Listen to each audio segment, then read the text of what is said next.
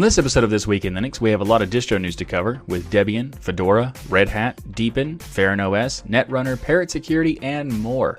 We'll check out some app news for a couple financial apps from KDE, KMyMoney, and Skrooge. ULauncher, a new application launcher tool, has been announced, and some new services have been launched from Purism and Tutanota. Later in the show, we'll cover a Firefox blunder and some Linux gaming news. All that and much more coming up. I'm Michael Tunnell with Tux Digital, and this is your weekly source for Linux news.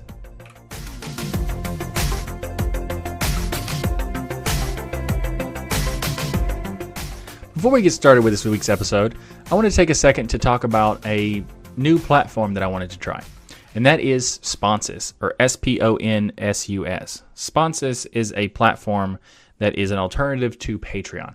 So, if you're not aware, Patreon and Sponsus are platforms that allow you to uh, monthly donate uh, to the Ch- Tux Digital channel as well as this podcast, and that allows this that allows me to spend more time and devote more time to uh, developing more content, making new videos, making new podcast episodes, and every, everything like that. But at the same time, you also get perks and rewards for doing so. So once you don't, when you donate, you also get benefits of having unedited episodes, uh, being able to join uh, uh, patron-only Discord servers, being able to join this show during the recording, during the live stream that is uh, only exclusive to text chat for non non patrons. But if you're a patron, regardless of what platform, you can uh, join the Discord server and join me on the show, and we can have a conversation during the stream. You know that kind of thing. So there's many perks uh, that are available for people who are patrons. But uh, is an alternative that I wanted to try because it's it's pretty new. It's only been around for actually not maybe less than a month or so because it was created for the purpose of uh, com- combating and competing with Patreon. And the reason is because Patreon has had some issues with that with some censoring and some deplatforming of people and there's a lot of the community don't really like uh, the a lot of the YouTube community, a lot of the creator community don't really like Patreon. So their sponsors was one of those people and decided I'm going to make my own. But at the same time, they were like, well, I want to make my own and I'll just share it with everybody else too because you know why not?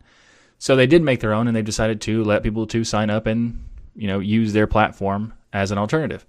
And that's why I wanted to try it out to see how well it how well it worked and to see like see if it could do what I hope it could do. Now, we're not getting rid of Patreon right now because Patreon is a platform that people are already using, and I don't want to just, you know, make a, you know, make a big mess and move everybody over to Sponsus uh, until I know for a fact that it's a, a platform that can support it. However, there's also some other reasons why I don't want to get rid of Patreon. And one of the bigger reasons is uh, you'll see in the video of this episode the sponsor Sponsus page, and the Sponsus page has a minimum tier of three dollars a month. And the reason for that is not because I'm greedy. I whatever you can give me is amazing, and I appreciate it. It doesn't matter. I, I appreciate it very much. I've uh, I can't really explain how much I appreciate people who are willing to uh, contribute to the channel, but the amount of fees that are the structure the way the structure of fees in Sponsus is makes it not practical to do one one dollar a month so let me explain uh, patreon has a one dollar a month option because they do this transactional uh, pooling system. So essentially everybody pledges to donate a certain amount. And then all of that money is collected at once and the transaction fee is applied to the all, the collective total. So that 10% to 12% is a uh, is not as much on individual transactions. It's on the whole pool, which the Sponsus platform does individual transactions, which makes it a lot more complicated. Because in order to do that, they have to have a transaction or processing company. And the company they chose is Stripe. Now, I am a big fan of Stripe. I've used it in many websites that I've built. Uh, it is very powerful and it's very nice, and it's uh, their fees are reasonable, but at the same time, their fees are high if you are getting a dollar in that uh, that transaction. So, because they're not doing a polling system, they're doing in each individual pledge or individual con- contribution donation is uh, applied to a transaction fee. The transaction fee becomes a lot higher. So the the platform fee is actually only 7% for Sponsus, which is much lower than the 10 to 12%, which fluctuates for some reason for a Patreon. And but at, at the same time, there's also a little bit of an asterisk that kind of makes it a little bit more expensive of transaction fee.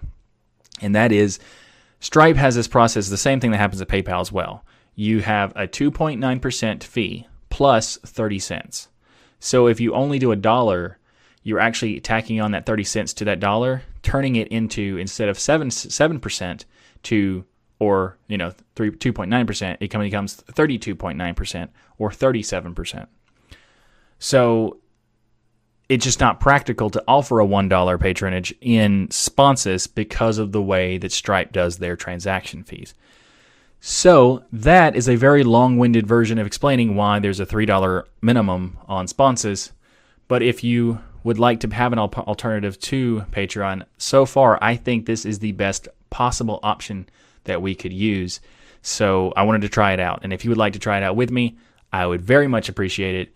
And yeah, so anyway, and also people who are already patrons, thank you very much. It's amazing. I, I can't really express my gratitude to the full extent because I, I don't think there are words for it. But anyway, uh, let's get to the show. Up first in the show this week is Debian news. We actually have a lot of Debian news, and that start, we're going to start off with Debian 9.9. So Debian 9.9 introduces 120 security updates and bug fixes. Now, this is actually a stable release, but it's because it's a 9.9, it's pretty close to the next version of Debian, and that is Debian 10. So Debian 10 will is they've already in they're already in feature freeze for the release of Debian 10, but they haven't really given an announcement for when that's going to happen. It'll probably happen fairly soon, definitely within the year, like with this within 2019, and I suspect somewhere between a month to maybe uh, two months or so. Uh, somewhere around there is when it'll probably happen. But we don't have a schedule right now because Debian never provides a release date. They just decide it's ready and then they release it. So that's what happens. Uh, but Debian 10 has a lot of cool stuff coming. So first of all, they have a new theme and wallpaper design, which is nice. It's a very nice looking um, blue design that's that's in it. Uh, they have a, a, new updated version of GNOME Desktop, which is 3.30. Now, it's not the latest version of GNOME with 3.32, but to be fair, Debian rarely publishes the latest version of anything in um, in their stable releases. So that's not really surprising. Uh, they do have a fairly up to date kernel though with 4.19. It's not the latest one, that's uh, at all, but uh, it's fairly up to date. And uh, OpenJDK is at 11.0. That's also not up to date, but whatever. AppArmor will actually be enabled by default in the newest version of Debian 10, which is very interesting because that also uh, makes it possible for snap packages to easily be set up for Debian uh, without doing much effort because App, AppArmor would already be available.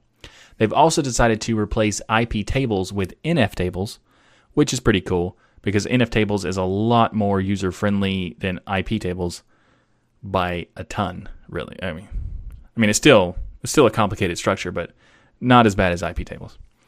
Uh, they've also done a lot of uh, improvements to support for more uh, ARM64 and ARM HF uh, boards.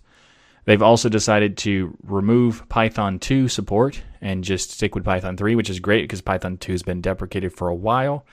Uh, they've um, they've updated their Bash support for Bash 5.0, and they've introduced Secure Boot support.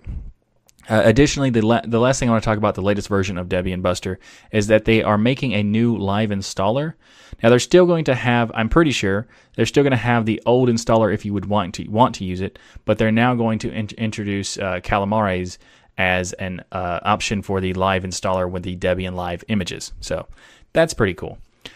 And finally, let's talk about the new project leader for Debian, and that is Sam Hartman. His tagline for trying to become the, the, his candidacy for becoming project leader was keep Debian fun, which is an interesting tagline because it's uh, fun is not the first word that comes to mind when I think about Debian. But anyway, so He said, uh, as a project leader, he says he wants to promote listening and disagreements without escalation, and coming to an important project and coming to important project decisions more timely, including through proposing uh, general resolutions where appropriate.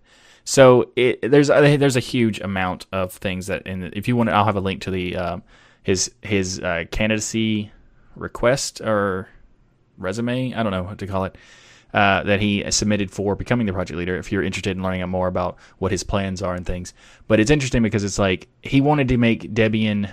You know, f- I think it's better to say make it fun, more fun, make it fun again or whatever, uh, because Debian for the is, is not known for having the most uh, fun environment, and it's also like very strict and you know structured.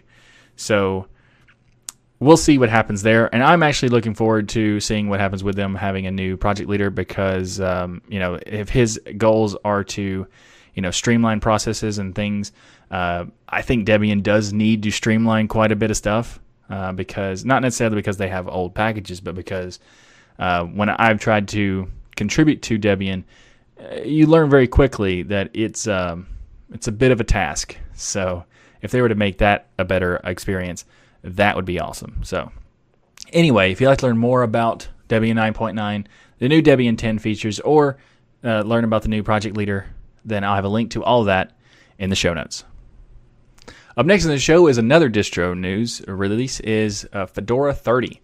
So Fedora 30 has been released with both the workstation and the server versions.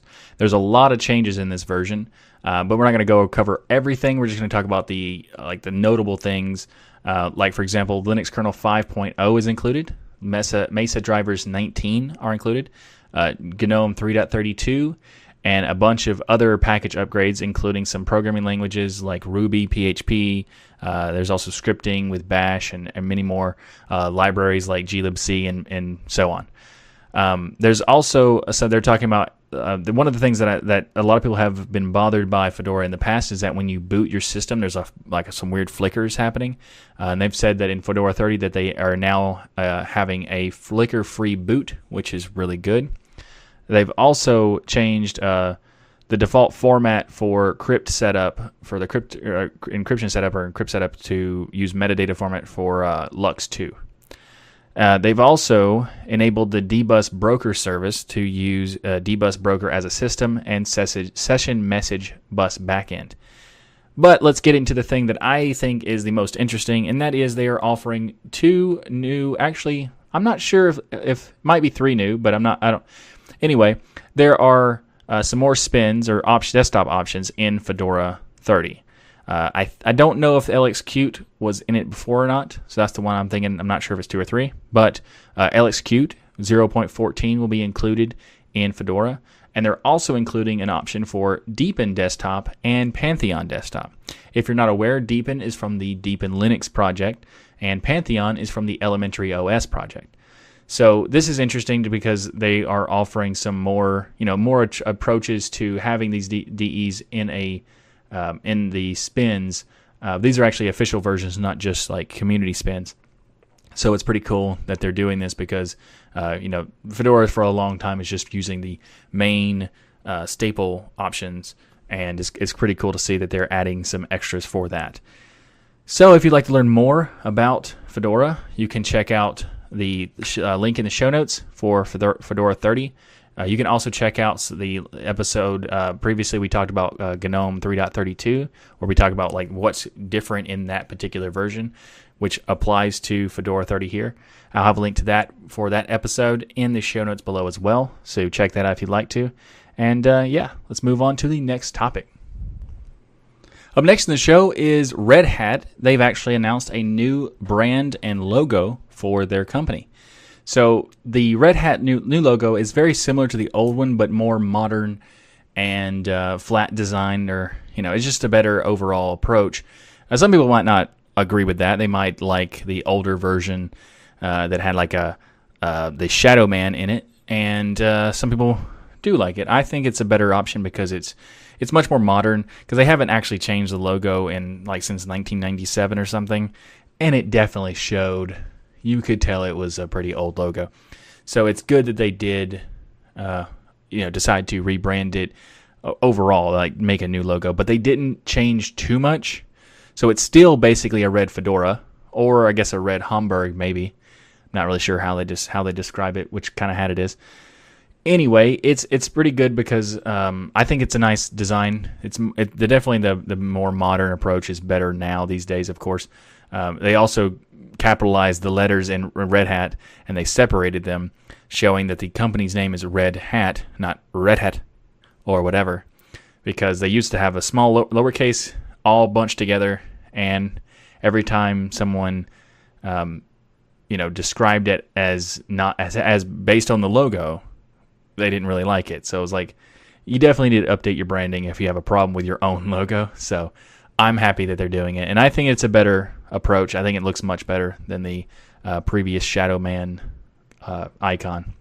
I mean, the Shadow Man thing was good for a while, but it's been you know 1997. It's it's been long enough. So anyway, additional to that, they also announced that they are taking over the work to maintain OpenJDK or you know Java to help breathe new life into Java. So um, OpenJDK is the community ran uh, Java development kit, and Oracle has essentially abandoned Java. Like they still sort of work on it, and they they they they kind of they don't promote their own Java version. They don't promote Oracle JDK anymore. They promote Open JDK, so they can not have as much work on it, I suppose.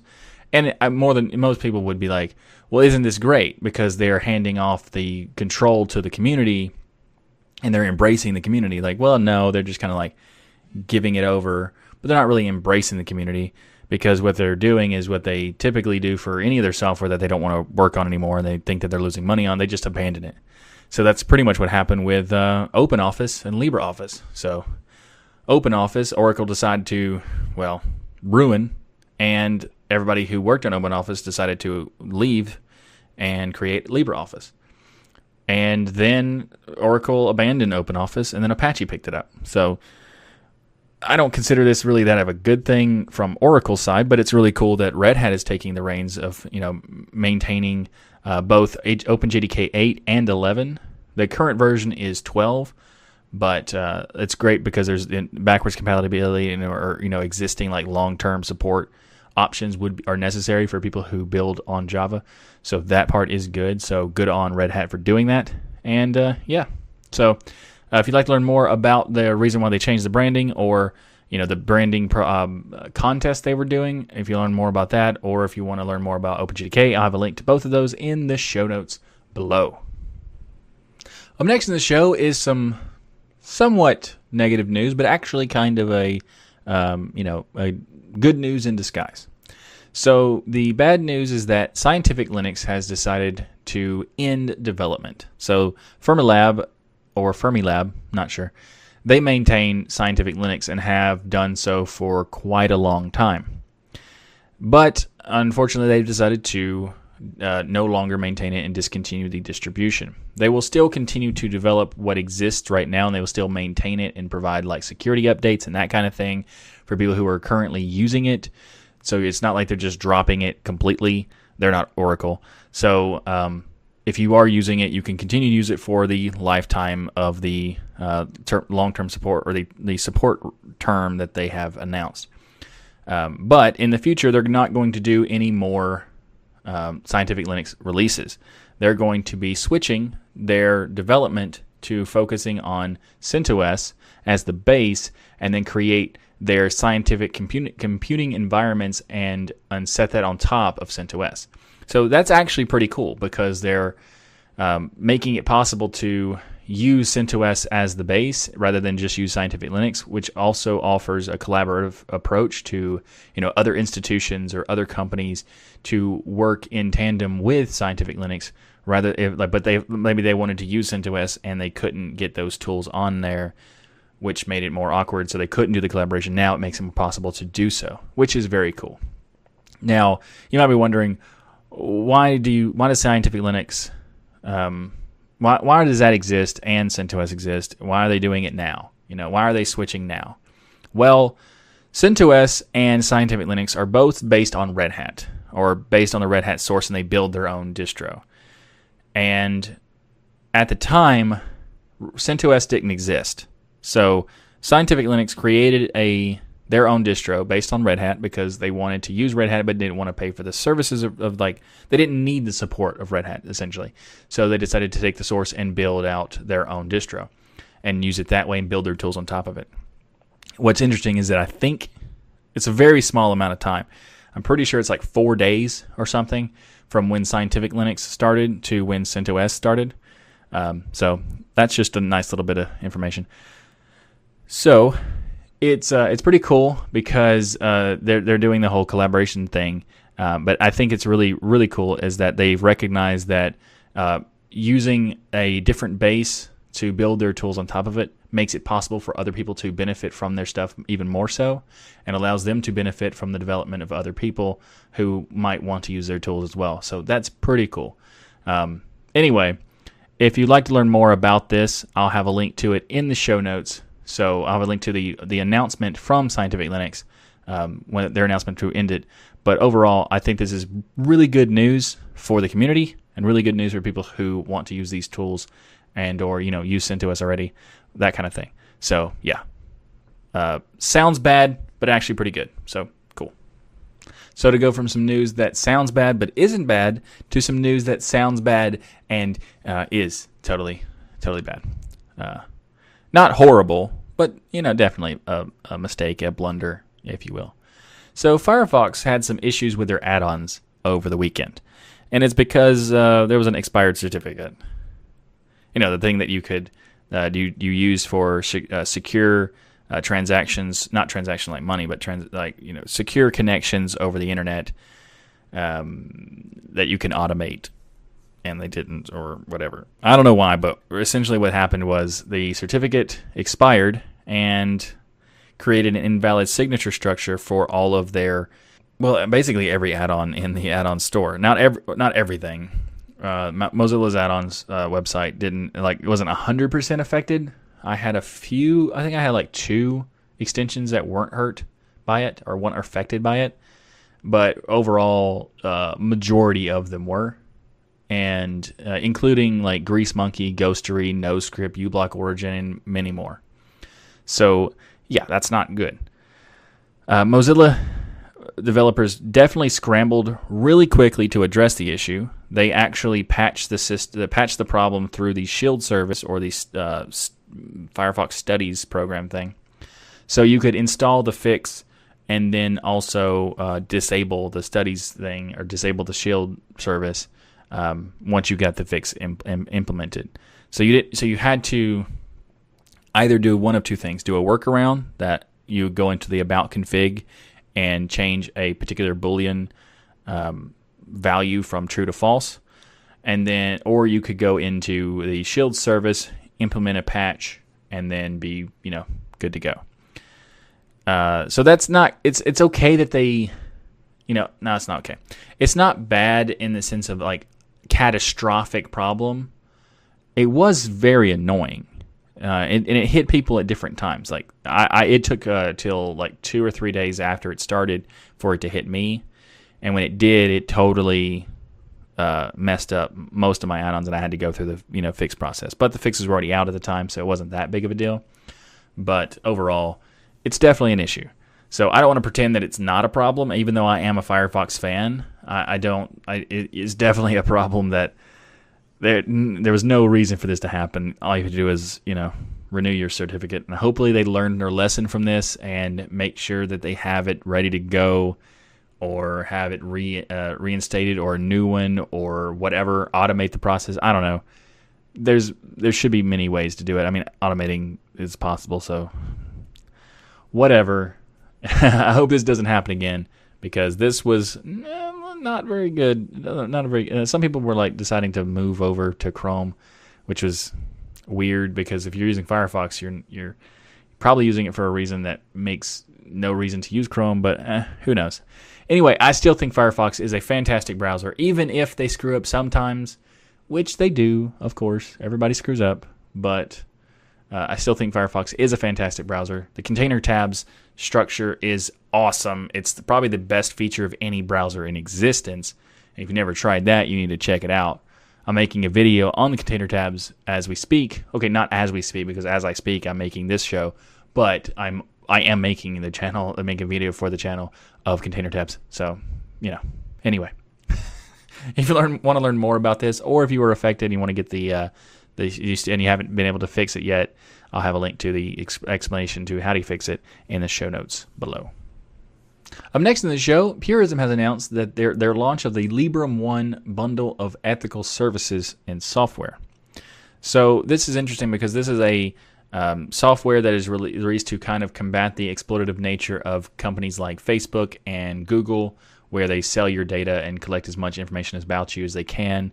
Uh, this is more of a you know services that you can sign up for and use them without worrying about your privacy being uh, violated. So they promise to have no ads, no tracking, and they will expect you by never selling you selling or sharing anything from whatever you do on their services. Um, for messages, for instance, they have three options. There's public, private, and temporary. Uh, you can uh, also, if you have if you want to cancel your account, um, all data and the account name will be deleted forever. So if you decide to completely remove your leave from the thing, they don't keep anything after the fact. They just delete it all. They also have it's also encrypted, so they have no access to it when you're you are using it. That's the whole point of like the no tracking and everything. Um, this is a paid service. Will cost about uh, eight dollars a month or seven ninety nine, whatever. Uh, or you can get a cheaper option by doing it over like you're paying for a year. Now the interesting thing is um, it's currently limited right now. So they, they, they've said that they're going to be releasing a lot more applications and services, but they currently only have, I think, four right now. And um, so I think that's kind of weird that they launched it before really having everything ready, but okay.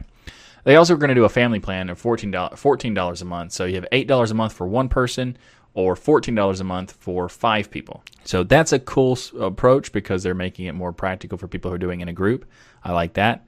Uh, but they also have another option where you can do a free version. So you can n- uh, not pay anything and get access to the chat and the social services. Uh, the chat is actually based on Matrix. So you would you'd basically join a Matrix uh, room and have discussions and stuff, or you could do uh, Librem Social and uh, you basically be using Mastodon.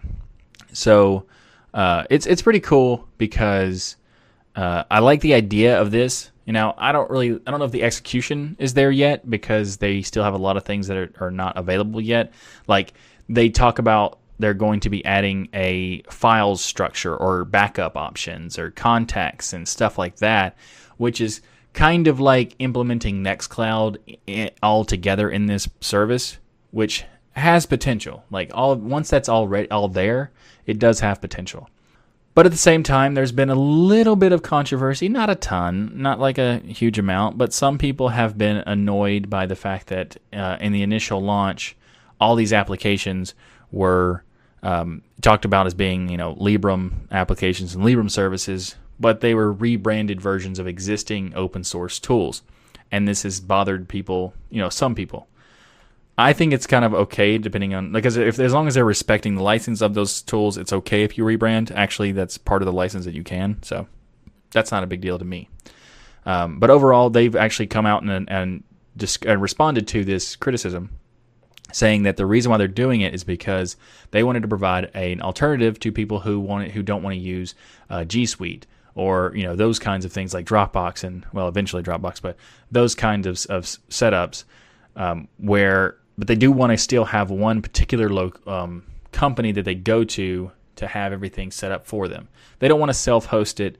They don't want to, uh, you know, control have to manage everything. They just wanted to go to one place, get all the stuff that they were leaving, and uh, use it all, you know, for a reasonable price. And this does seem to fit that vibe. Now, right now, the eight eight dollars a month it depends on how long it takes to get the backup stuff and to get the file stuff and the contacts and all that stuff. Because you might be paying, you know, when those come out, you'll be paying the same price to get everything.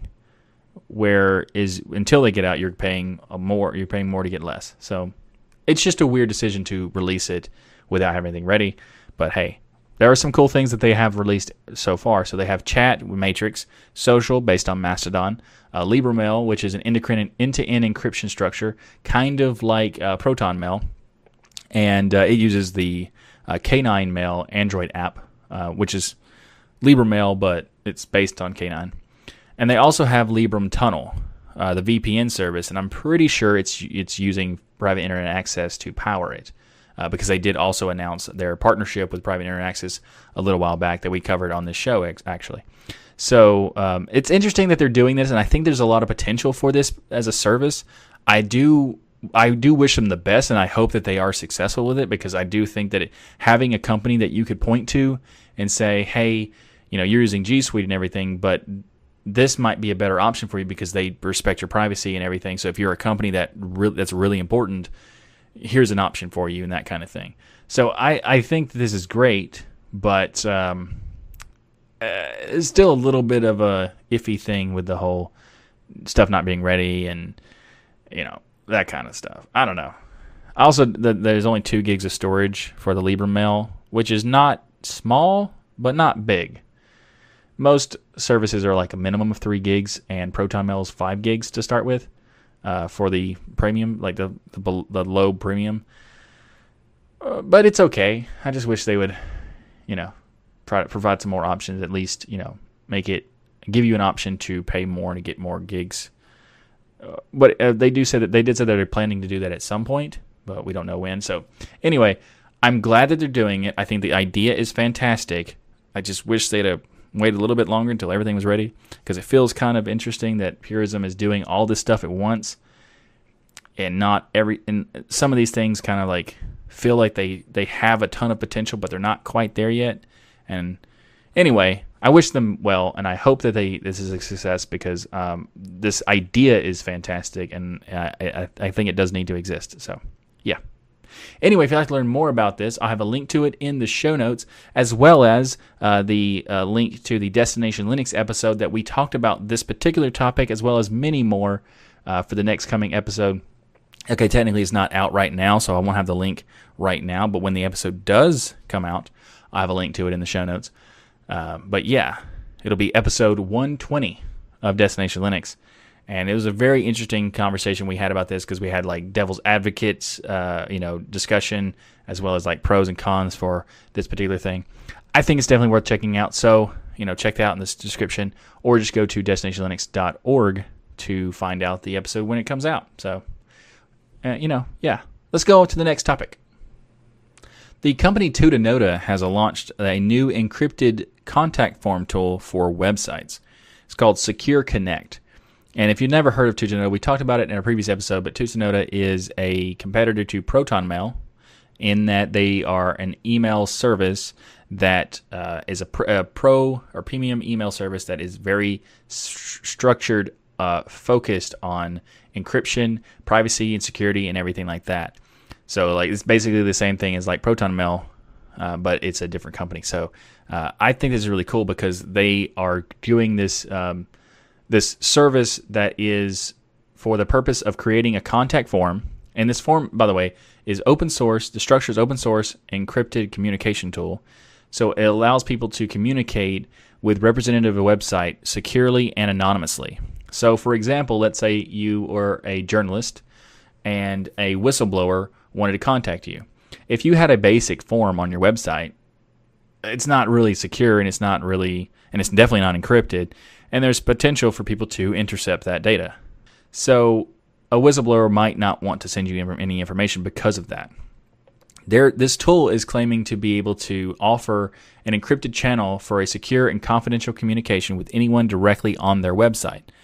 And specifically to support press freedom, they're doing this for free for news sites so that whistleblowers can, can get in touch with journalists securely and knowing for a fact that they that the stuff that they send is only going to the person they want it to go to, and they don't actually have to give their name up front about it.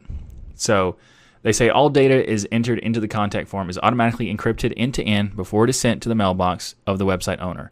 Even files can be dropped into the form, which are then encrypted automatically. Um, so they also point, and in their blog post or the announcement, they also point out that some websites track IP addresses when you visit a website, which is true. That happens all the time.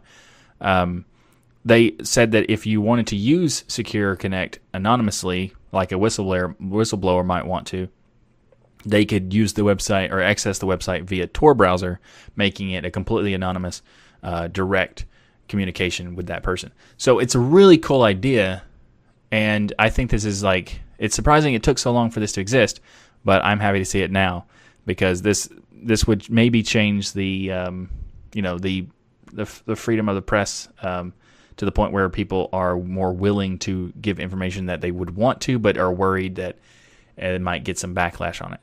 So, anyway, that's pretty cool, and uh, uh, I applaud Tutanota for making such a tool and also doing it for free for websites like uh, news sites and journalists and things. So, yeah, if you have to learn more about this or Tutanota in general, I have a link to it in the show notes below, as well as an episode that we talked about Tutanota in the past if you'd like to learn more about their services.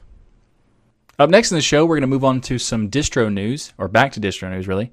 And that's first up, we're going to have Deepin 15.10. So Deepin 15.10 was released, and they're doing something pretty interesting because they're switching from their existing Debian testing style of 15.9 to using Debian stable rather than um, the testing version. So it's not going to be like rolling anymore. It's going to be a long-term support approach instead. So Deepin 15, well, Deepin said this in their announcement. Uh, Deepin 15.10 is newly built and released using Debian Stable Repository. In this way, system stability and security is greatly improved, bringing users more stable and efficient experiences. End quote. So this is interesting because they're using, uh, you know, switching from. It's not really technically a downgrade. Uh, some people have described it as a downgrade, but it's more of a a switching of philosophies of having a stable versus rolling. Uh, so, you know, if that's what they want to do, cool. Um, there's also some stuff that they're doing that's kind of interesting in the sense that they had this new auto merge option in their desk, like their desktop context menu, which means that if you put files on the desktop, it will automatically group them into different folders for videos, music, pictures, documents, applications, and other stuff. So it like kind of automatically organizes your files on your desktop. So that's pretty interesting. I assume by like for, file format and that kind of thing. So that's pretty cool. Um, it's an interesting idea because a lot of the time people who use a desktop it's it's very cluttered and random stuff here and there and it's an interesting approach because I think that's uh, some people might really enjoy just having it automatically done for them. They also done a lot of you know improvements for the performance and bug fixes and all that kind of stuff. But I think the w- most interesting thing that they're doing in this particular version of 1510 is that they're they're replacing their window manager. So Deepin uh, desktop environment is the uh, desktop environment they created for their distribution, and it's known as probably one of the prettiest uh, desktop environments available for Linux. It's definitely on the in the top three for sure. Uh, but there's always been an issue with their system kind of being clunky, like a little off. There's some things that it, it has a nice polish but the functioning like back end is like kind of uh, missing something. Uh, and I think that they've dec- they've basically acknowledged that and have decided to drop using their own window manager, uh, their custom window manager, and are replacing that with Kwin of thing of all things. So this is very interesting to me anyway. They say that the using the using Kwin uh, makes it uh, it's because it occupies le- occupies less memory and has better performance, providing smoother user experiences.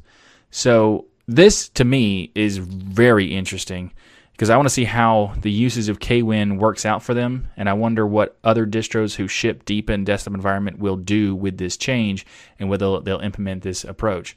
Uh, because I think that the main issue with Deepin is that it looks really good, but it's pretty clunky as well. And kind of an, a big issue with Kwin is that it's very, very polished functionally, but not that great in the appearance structure. So, I mean, Breeze is a great theme. I'm not saying that that's not, but there are some things that it's not really well polished. It's kind of there's there's so many different things that it can do, and it's so you know that the controls are scattered here and there. I'm curious what's going to happen because of the approach that Deepin takes with their, you know, their polish and the, their attention to detail as far as design, using Kwin as their, you know, their back end to do it. That could be a really great combination. So I look forward to checking that out when they have it ready. Um, you know, for, you know, uh, like I, it's the first release, so it is technically ready. But I'm saying like they probably haven't had a lot of time to develop that polish for it. Uh, but I'm checking to see. I'm very curious to see what how it is, how how what ends up with this because this has a ton of potential to both have you know a great back end and a great front end and all that. So uh, you know it'd be really cool to see what happens with this and also what happens with other distros if they're going to ship Deepin like that or the Deepin desktop environment and how that works out there too. So.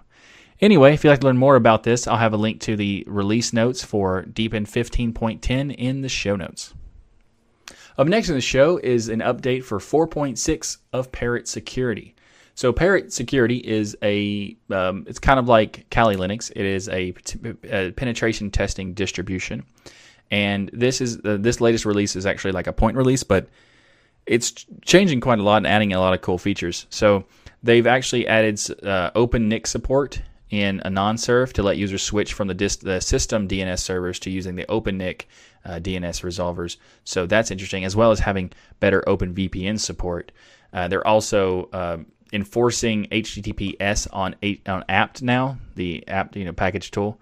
This is a um, this is interesting because apt doesn't really require HTTP by default. Uh, so because some some repositories don't, uh, we've talked about it in the previous episode before, uh, but some repositories don't, uh, you know, use HTTPS and therefore they would break in certain mirrors and that kind of thing. So that's why. Uh, but this is cool because they have the option by default to use HTTPS, and if it doesn't have HTTPS, it does a downgrade for apt in order to use the other version. So that's an interesting approach to it.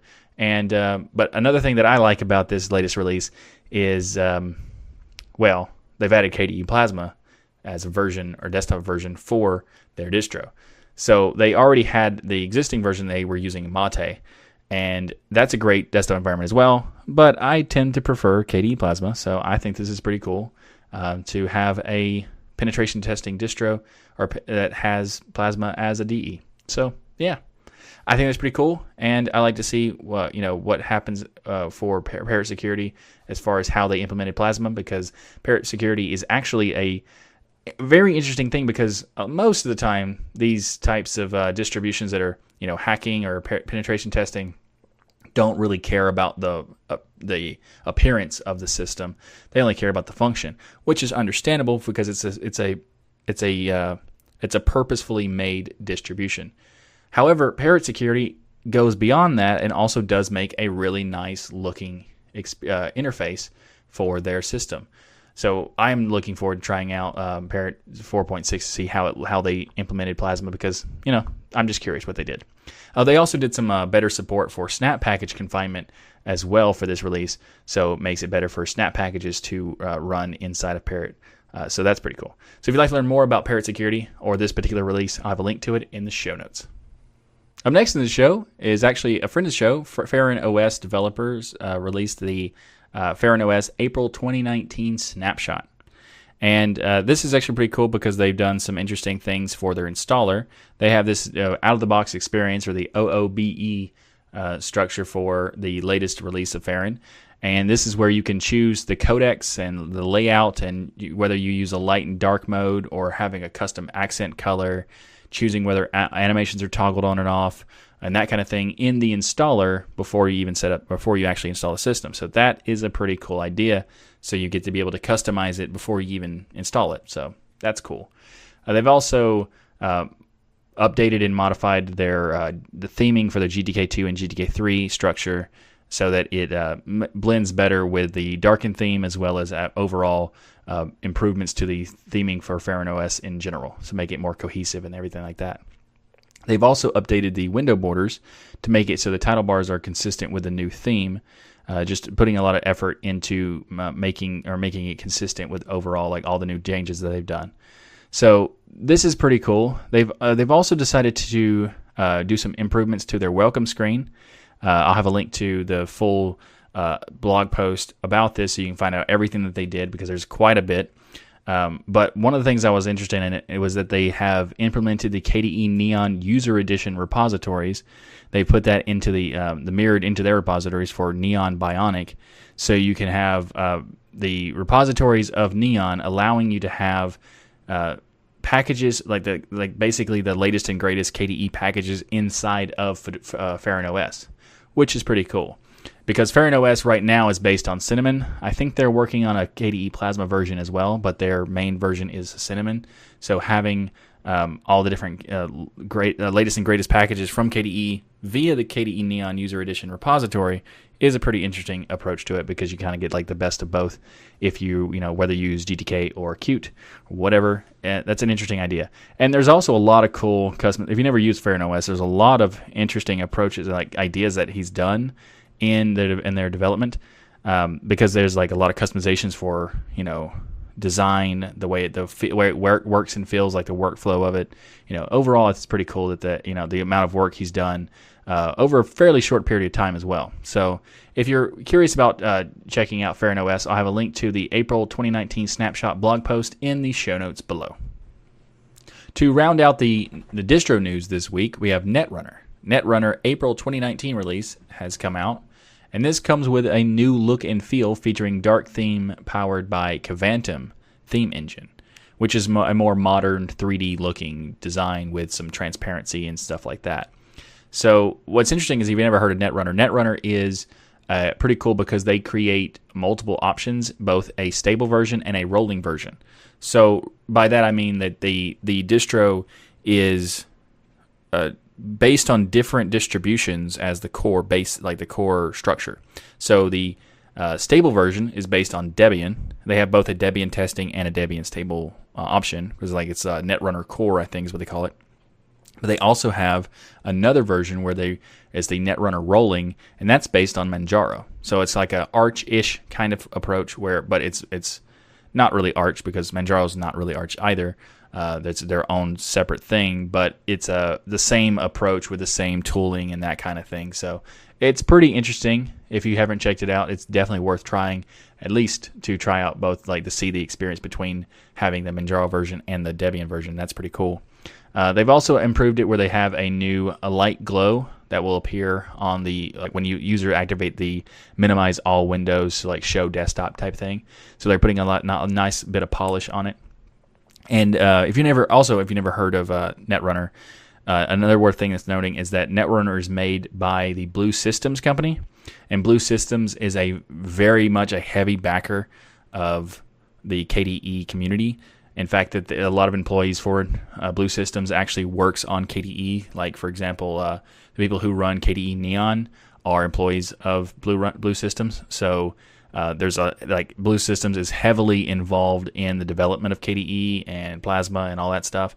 So um, they have, you know, this they've had their own distro, kind of like here's a testing ground for things that we want to see happen in Plasma and that kind of thing. So it's a it's a really interesting distro. So if you haven't heard of it and you are interested in Plasma anyway, I do think it's worth giving it a shot because they do some interesting things.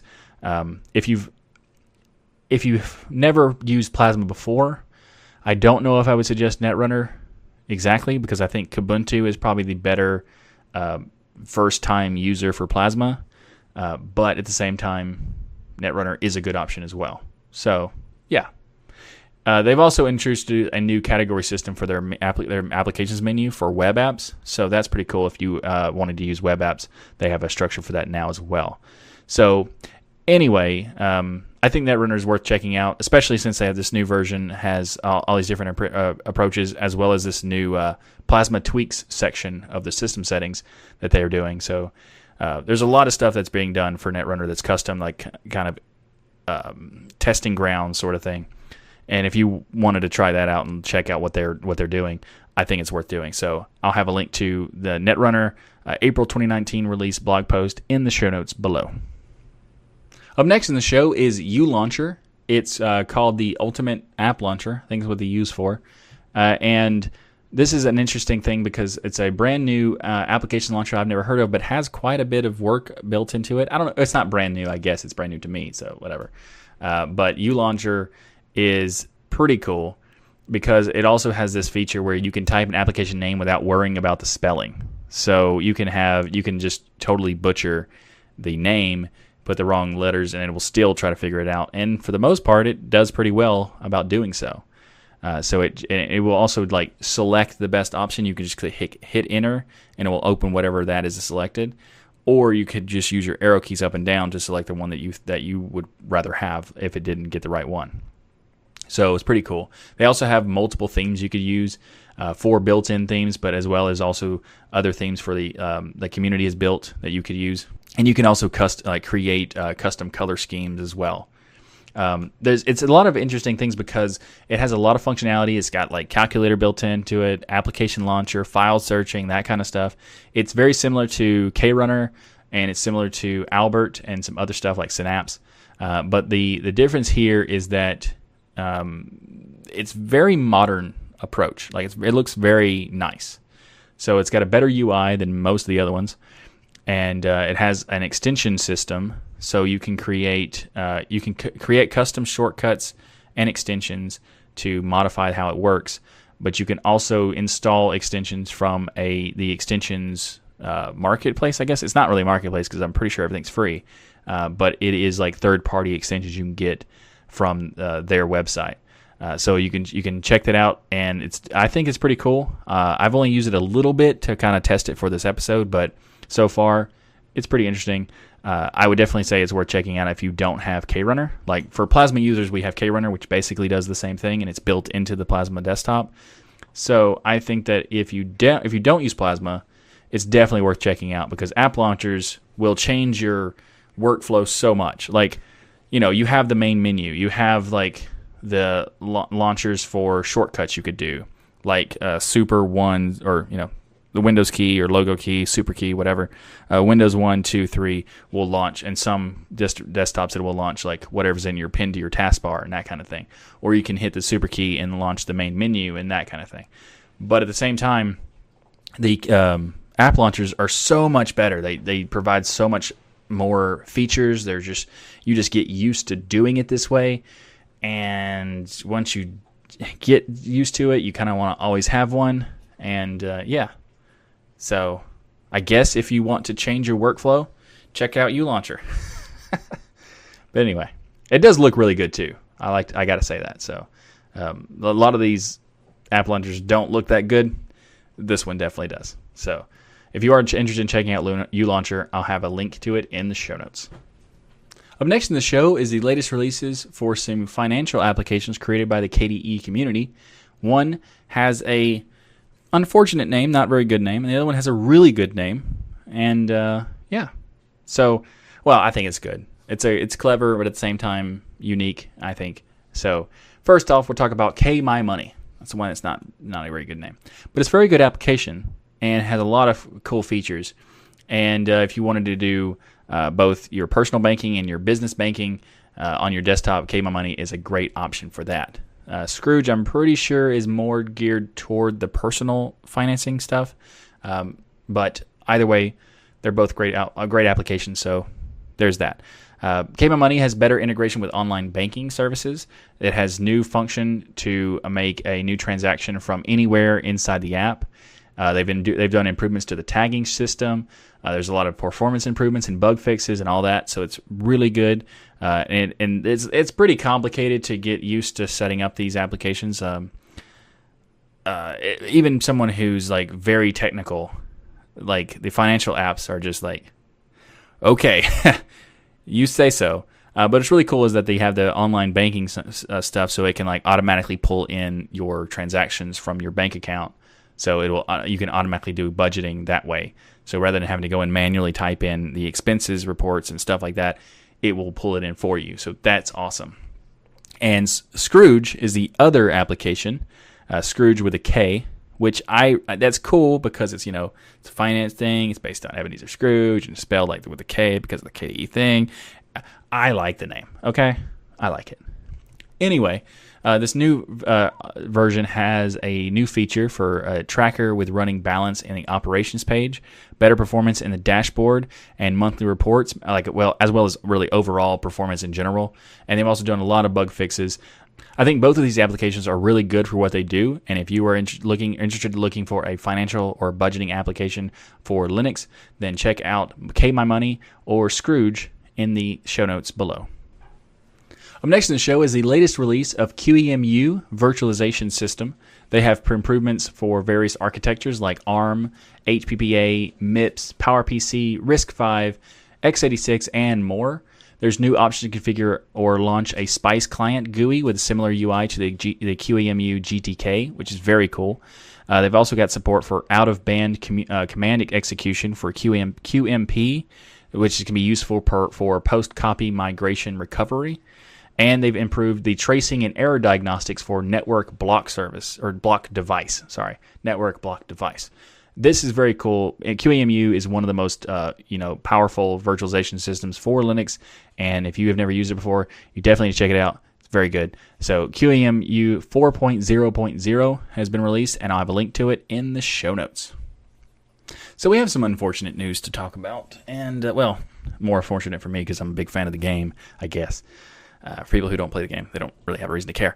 But Epic Games is at it again. They have uh, acquired Psyonix. For those who are not aware, Psyonix are the, is the maker of Rocket League, which I'm a big fan of and talked about on the show multiple times.